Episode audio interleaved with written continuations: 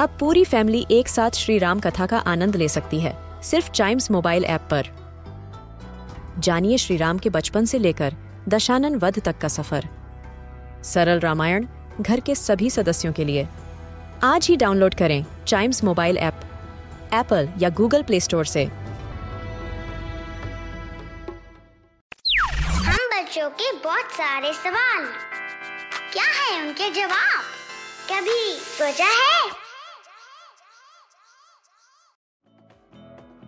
यार, एक सवाल है जो मेरे मन में अक्सर आता है कि बारिश के बाद कार के शीशों पर अंदर की तरफ़ पानी क्यों जम जाता है? वो भी इतना सारा कि आर पार देखना मुश्किल हो जाए। क्या ऐसा आपने कभी सोचा है? तो जी, आज हम कभी सोचा है कि इस पॉडकास्ट में इसी सोच के जवाब को जानेंगे। तो जी, दरअसल ये एक वैज्ञानिक यानी कि साइंटिफिक घटना है, जिसे हम कंडेंसेशन के नाम से जानते हैं। कंडेंसेशन, एक और कुगली। अब आप ये सोच रहे हैं ना कि इस भारी भरकम वर्ड का मतलब क्या है? तो जी वो भी बता रहा हूँ, लेकिन रुको जरा, सब्र करो। जब बारिश होती है तो आसपास का सारा एटमॉस्फेयर ठंडा हो जाता है। हवाएँ ठंडी चलने लगती हैं और हमें भी अच्छा महसूस होता है। ज़ाहिर सी बात है। और इसी ठंडे एटमॉस्फेयर के साथ साथ कार के ग्लासेस भी ठंडे हो जाते हैं।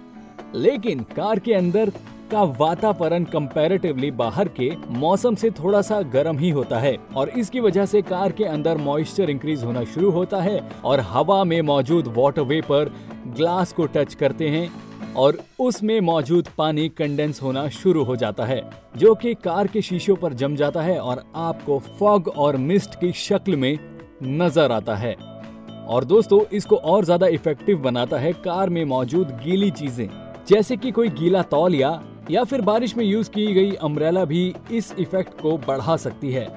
इवन आपकी साँसें भी।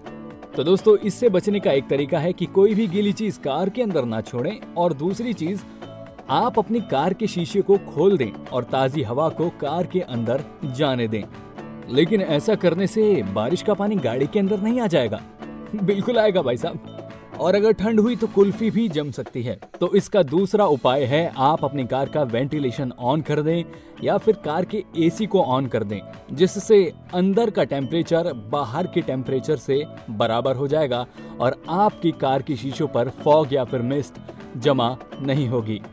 तो दोस्तों, ये तो थी कार की बात, जहाँ पर आपने कंडेंसेशन इफ़ेक्ट देखा। लेकिन इसके अलावा आप इस इफ़ेक्ट को कई और चीज़ों पर भी देख सकते हैं, जैसे कि कोल्ड ड्रिंक की बॉटल आपने बॉटल के बाहर की तरफ़ पानी की कुछ बूंदे देखी होंगी, या फिर कोई ठंडे ग्लास जिसमें कोई जूस डाला गया हो, उसके बाहर भी आपको वो नमी देखने को मिल सकती है। और वो जमा होती है सिर्फ़ और सिर्फ़ कंडेंसेशन की वजह से। और इसके अलावा कहीं अगर आपने ऑब्ज़र्व किया है इस प्रोसेस को, so do comment and let us know.